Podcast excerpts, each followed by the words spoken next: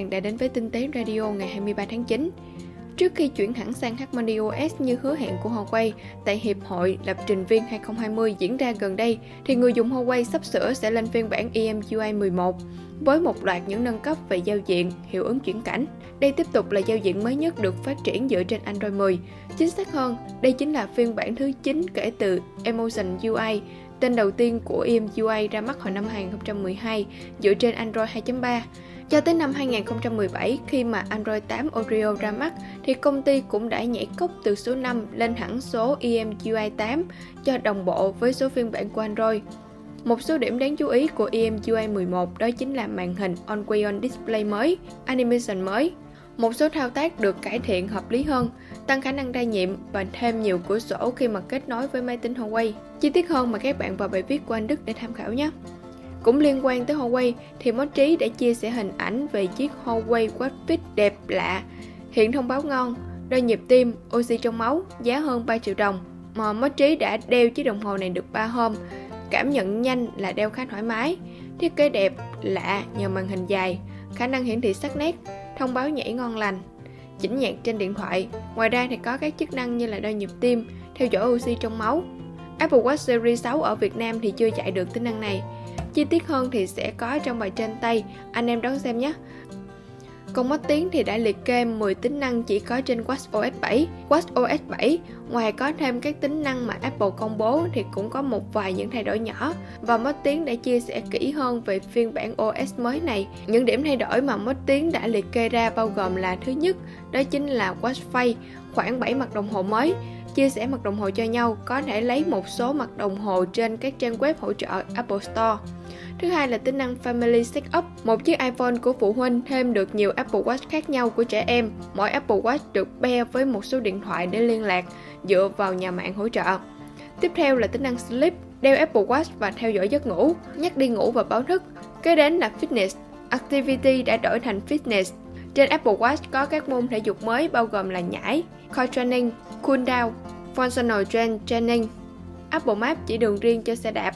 Apple Watch cũng tự nhận biết khi mà chúng ta rửa tay, đếm 20 giây để chà xà phòng và rửa nước, có nhắc nhở rửa tay trong ngày.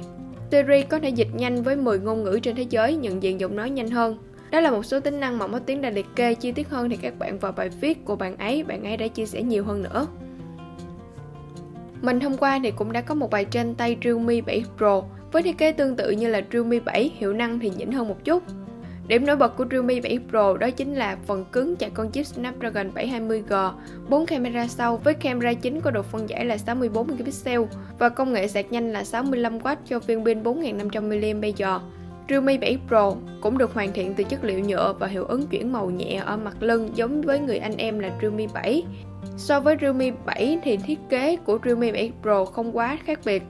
Cũng có một đường kẻ sọc xuống từ camera để phân biệt hai khu vực màu sắc khác nhau là đậm hơn và nhạt hơn để tạo hiệu ứng màu sắc đẹp đẽ cho mặt lưng của chiếc điện thoại. Điểm khác biệt dễ nhận thấy đó chính là cụm camera sau có phần to hơn với 4 ống kính và đèn flash được đặt theo hình chữ C. Các cạnh viền được thiết kế bo cong, nút nguồn được đặt ở vị trí thuận tiện để bấm.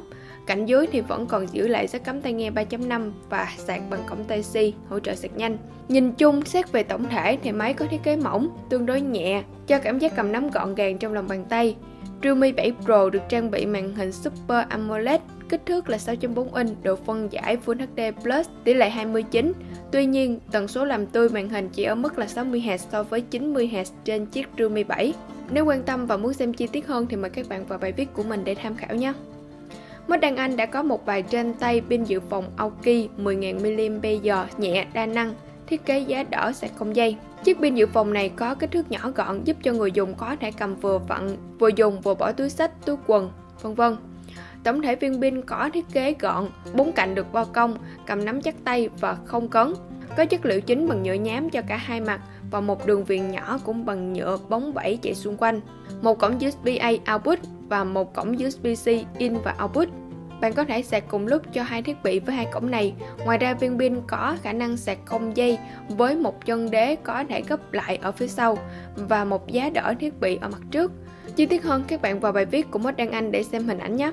Ngoài ra thì mời các bạn tham khảo những bài viết hot trong ngày, ví dụ như là thủ thuật thay đổi icon ứng dụng iOS 14 theo ý muốn, từ thiết kế màn hình chính iPhone, theo cái xu thế mà iOS 14 chính thức đã được cập nhật và nhiều người dùng đã làm mới màn hình iPhone của mình, hoặc là tham khảo bài viết video xây dựng cánh đồng tua bin gió, từ đào móng công trình đến lắp ráp bộ phận tua bin.